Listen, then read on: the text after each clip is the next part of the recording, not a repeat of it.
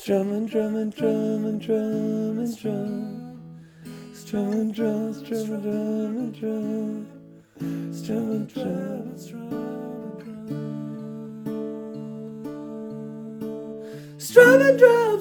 drum, and drum and drum and drum.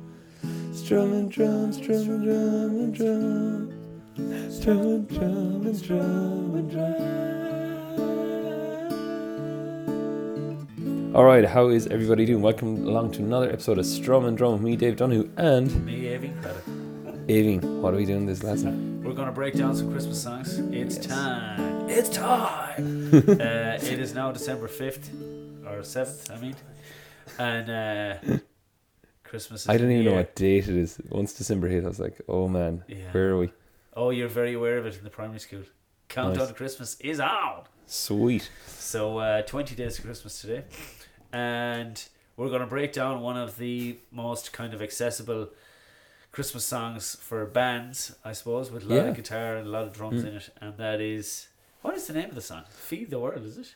No, it's like uh, calling the other one, Joe, that other song. Snow's falling. It's called Merry Christmas, everyone. Yes. Um, Feed the World. Band Aid. That what it's Band-Aid. called? It's not called Band Aid, though, is it? Do let them know. Do they know it's Christmas? Thank That's you. What it's called. Yeah, I forgot that. Anyway, so I'm going to kick it off by getting into the drum pattern because it's right at the top of the tune, and um, some lovely stuff actually. Where when you're playing this song live in a band, we, we used to play it like you'll get away without it. Mm. But one thing that's often missing is that lovely tuned bell start. Mm. Like the the percussion is in tune. Not sure, sure what they are. First one's a bell anyway. But anyway, uh, Phil Collins on the drums. Got to hand it to him. It's very spectacular. Big shout out to Phil. Gonna get this shout out thing started right here, right Yeah, now. Exactly. Oh yeah, are we gonna do Q and A? No. Uh, what bit again was it? Um, it was if you have any questions, yeah, Yeah. yeah, go for it. Hey everyone, uh, th- this is how you know this is done live with no editing. well, not a lot of editing. yeah. Uh, yeah. If you want to, uh, we do the Q and A at the top of the show every week. If ever you have a question to ask us, um, just pop it into Drumadore Facebook or the Guitar Coach Facebook or leave it. Is there a thing on Anchor FM? Uh. Oh yeah, there's actually a class feature on Anchor for anybody who listens on Anchor. Uh, we can see that some people are listening on Anchor. yeah, uh, it's see who you are as well. we know your preferences. No, we don't. No, Uh, Anchor doesn't have that much data actually, which is cool in a way. Um, no, Anchor, there is a feature where on the app, if you're using it, you can ask a question, an audio question. Just hold down the mic, Oh, record, and send it in. So we'd love to hear some questions. Um, and any questions that come on the show won't be us making up voices, leaving in ourselves questions. We're so authentic in that way. Yeah, so uh, uh, anyway, on we go with the lesson, I suppose. Phil Collins on the drums. And um, this is a great one for if you're teaching uh, younger kids, especially what an offbeat is. Mm. So you go one, two, three, four, one, two, three, four, one, two, and three, four. So you got two and there. So you're covering the offbeat. And what I would do is I would get a whole lesson going around that, depending on the age, of course, and depending on the interest. Some kids might just want to learn the song and cut the crap, but it's a great opportunity to teach them about offbeats Hmm. because that rhythm is everywhere. One and two and three and four and one and two and three and four and one and two and three and four and. It's the classic uh, three against four Mm, sounds cool. kind of business. So it's uh, you teach them then as well about the the toms and the snare. Obviously, if you haven't already uh, taught them the different tones of the drums, you'll be making sure that they know the difference between the timbres of the Mm. snare and the toms. And that's about all I'd even go into for now. There's a lot. There's great drumming on that song altogether, but I'll come back to it in a minute. That'll be my first bit. Nice one. Um, the first bit I'd start with, like, when the lead thing comes in, it's really so toned down. It's until the the Iron Maiden comes in. Uh, but what I do is generally I use it as a thing for using open chords. So it's Christmas time, and then there's no need to be afraid. Is that on the track? No, but see, this is the thing. Like, if you just go like this, and I'm going to tune here live on the podcast Danger. without a tuner. Oh yeah. I've said oh yeah a bit too soon there. Anyways, I won't say it again. Um, so here's the thing: you could be there with it, and you could be going, and if you just went, "It's Christmas time," there's no need to be afraid. That's fine. We'll get things done, but you get a lot done that way. And it's just little embellishments could turn into a fingerstyle lesson and could turn into many other things outside of the realm of just hitting an open chord. Class. So that'll be a bit about that. Can I Um, make a comment at this moment? about it being out of tune, No. No, no, no. I can tell. No, no, no. That sounds great, man. Yeah. Uh, Thank you, thank you. No, about th- about that. That just instantly reminds me of church wedding music. Oh yeah. Is that like a famous church wedding music lick or something? No, it's very unassuming in a sense, though. So yeah, it could be used. It's very um, like for example, the other way you'd be asked to do background music before the wedding, like if you're going. Sounds like don't you dare take you," but like. So that there would be the chords, and um, do they know? And this is where I'd teach like minor sevens and things like that instead of just going. Do Chris? Which work, but if a student already has that stuff, or anybody out there already has that stuff, I would be going like the soft, velvety sound of a minor seven. Oh yeah. Then Christmas time. eh. Yeah, and I'd use my fingers too because if I'm using a pick at times, it can sound, which is fine too if you're busking. But if you aren't, or if you have amplification, nothing says Christmas more than fingerstyle. Quote of the podcast. Nice. So Dave, We've greatest Christmas guitar player 2008. to match your drumming ambitions there two weeks ago. must I must set up a Wikipedia page. So that that's the C, the F, and the G. Uh, and then yeah, I'd basically do that. So now there are big breakdowns on how to, for example, with the C there, you could turn into um, oh, you could turn into a, what's it? No, actually, you couldn't. And this is me working out here. I just do this automatically. So I'd keep it as a standard C. Um, then there'll be an F, but you turn that into an F major seven. It's then it's Christmas time. That's cool. But if I turn it into an F dominant seventh, wait till you hear this. It's Christmas time. Oh yeah, now we're in the realms of hardcore dominant. Buble. yeah, yeah. So uh, yeah, that's why sometimes I use major sevens, dominant sevens. Um, unless I'm teaching in front of a lesson, I tend to do it automatically. That's why I was kind of jamming there. So Yeah. yeah, but ge- generally I keep dominant sevens out of this song. Um, then that would bring us into the other bit. Then the and that's power chords all the way. Yeah. And that's where I'd suggest to kids to listen to like and students to listen to Iron Maiden bands like that. Because the number one thing I see that can happen, it's that I don't teach this song as much to students if they haven't been playing electric for quite a while yet. And the number one thing they notice is the rhythm, keeping their hand going dun dun dun dun dun, Yeah. dun, dun. And that's where they look down their hand and go, Oh man, this is work. yeah, Looking yeah, at power yeah. chords can be okay. Yeah. So, and that would bring it into the main theme then, which I'm going to try and recall from my memory banks from Christmas 2017. Yeah. So, uh, yeah, those would be the guitar. Do you want to do another drum bit there? Yeah, a couple of other drum bits Good. to talk about. So, um, when you're coming for lessons to drums as well, obviously, you can decide to do whatever part of the song you want, and a hi hat part that might I might find irrelevant and insignificant could be the coolest thing in the world to you.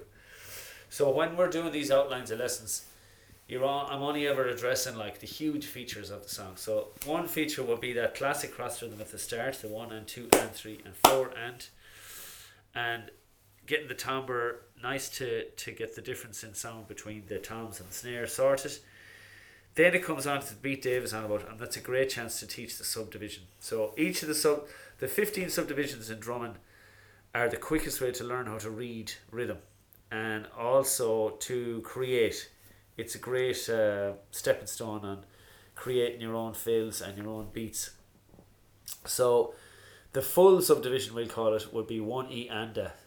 The fifteen subdivisions that I always talk about are based around sixteenth notes. Fifteen subdivisions, sixteenth notes. A Bit confusing. Mhm. Sorry. Anyway, one E and a is the full subdivision. So what happens in the in do they know it's Christmas? Yeah. Let them know it's Christmas. Band aid, whatever you want to call it. Feed is they leave out the E. Yeah. So the E is gone. So it's one and a. Yeah. So when you're saying one E and a one E and a one E and a one E and a one E and a one E and a one E and a in your head, if you start leaving out all the E's, it goes like one and a one and a one and a one and a one and a one and a one and a one and a one and a one and I'm imitating my wonderful Roland TD12 drum machine down there. One, two, three. One, two, three, four. So it it goes one and a one and a one and a one. Right, right, left, right, right, left, right, right, left, right. Great chance here as well to teach dynamics then, because the downbeat you'll want to play stronger than the other two. Yeah. So if the difference, like dynamics, is what creates groove, in my opinion. Okay, so the difference between this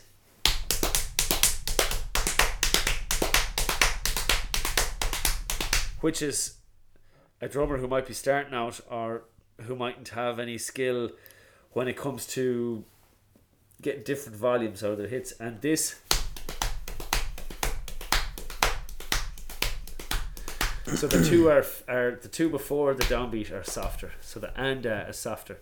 So that's the subdivision covered that's dynamics covered and it's also it's a great one for teaching that cause the hi hat pattern is the same as the guitar. So a Yeah. lot of the time in a lot of songs, um, the, all the instruments are doing different rhythms. Whereas on this one's even the bass is playing it. I think. Yeah, and also it's um how do you say on the guitar that that as you're saying right, right, left, right, it'll be down, down, up, down, down, up, down, down, up, Yeah. down. And that's a good lesson for students to go, well, you know, you'd always have the few that might go, Well, I'm gonna get really good at the other way.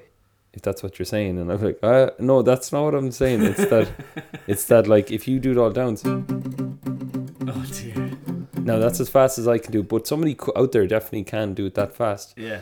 But as you're saying, the dynamics of it just feels wrong. It's very Yeah, Black yeah, yeah. Sabbath paranoid, Yeah, yeah, yeah, yeah. you know. So All downbeats, yeah. Um, and then the other thing that happens, well, you have to keep an ear out for Phil Collins' drum fills. So what he does really well is he sets up your ear to be going dun dun dun dun dun dun dun dun dun dun dun dun dun dun dun dun dun and there won't be snow in Africa. So your ear is really glued to the downbeat all the time. But then Phil does these unbelievable Phil does these unbelievable fills uh, that go right against that that sound class. And uh, breaking down those fills is definitely something I would do probably over the course of two or three weeks leading up to Christmas because they're pretty spectacular. Gotta hand it to Phil. been cool if you changed his name to like Phil isn't F I L L Collins. what did you ever think about that?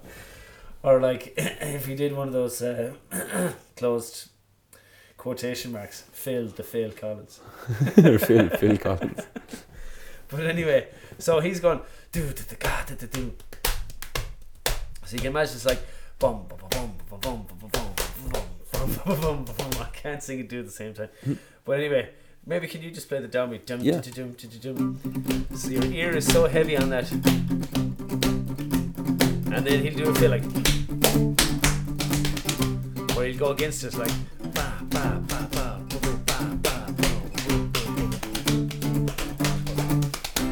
Okay, so you get the idea. One goes against the Mm. other. And that's one of the most important things I teach a lot of the kids that come to me for drums is that you need to have the steady rhythm to have something to go against. So you have to be very careful to set up a groove before you can go against the groove. Last of the thing then is the here's to you, raise a glass for everyone. In the middle is a classic example of a halftime feel. Yeah. Doom, ba, ba, boom, ba. One, two, three, four. Two, three, four. One, three, four. One, two. So it goes into a halftime feel. So Mm. there's half the amount of snares. That's called halftime. So the snares move away from the two and the four onto the three. Cool. And that is halftime. And that is the big three things are a few things in that song addressed. Yeah, and the same here. Like the engine, I won't be getting into note specifics, but like, Sorry, I want to do a mic drop there. yeah, yeah. Hit of drums. Bang. That's what put me off. See, if you did a mic drop, I could say that put me off.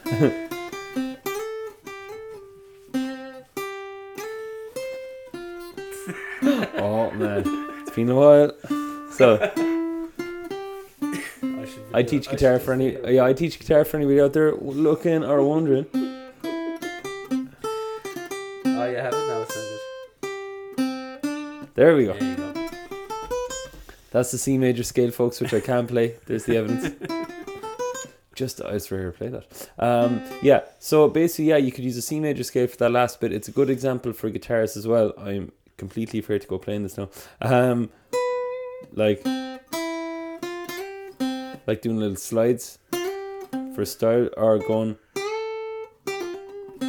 bending. Of course, on electric, of course, with distortion and things like that, and then there'd be harmonies as well which I'm not getting into because I haven't played in so long.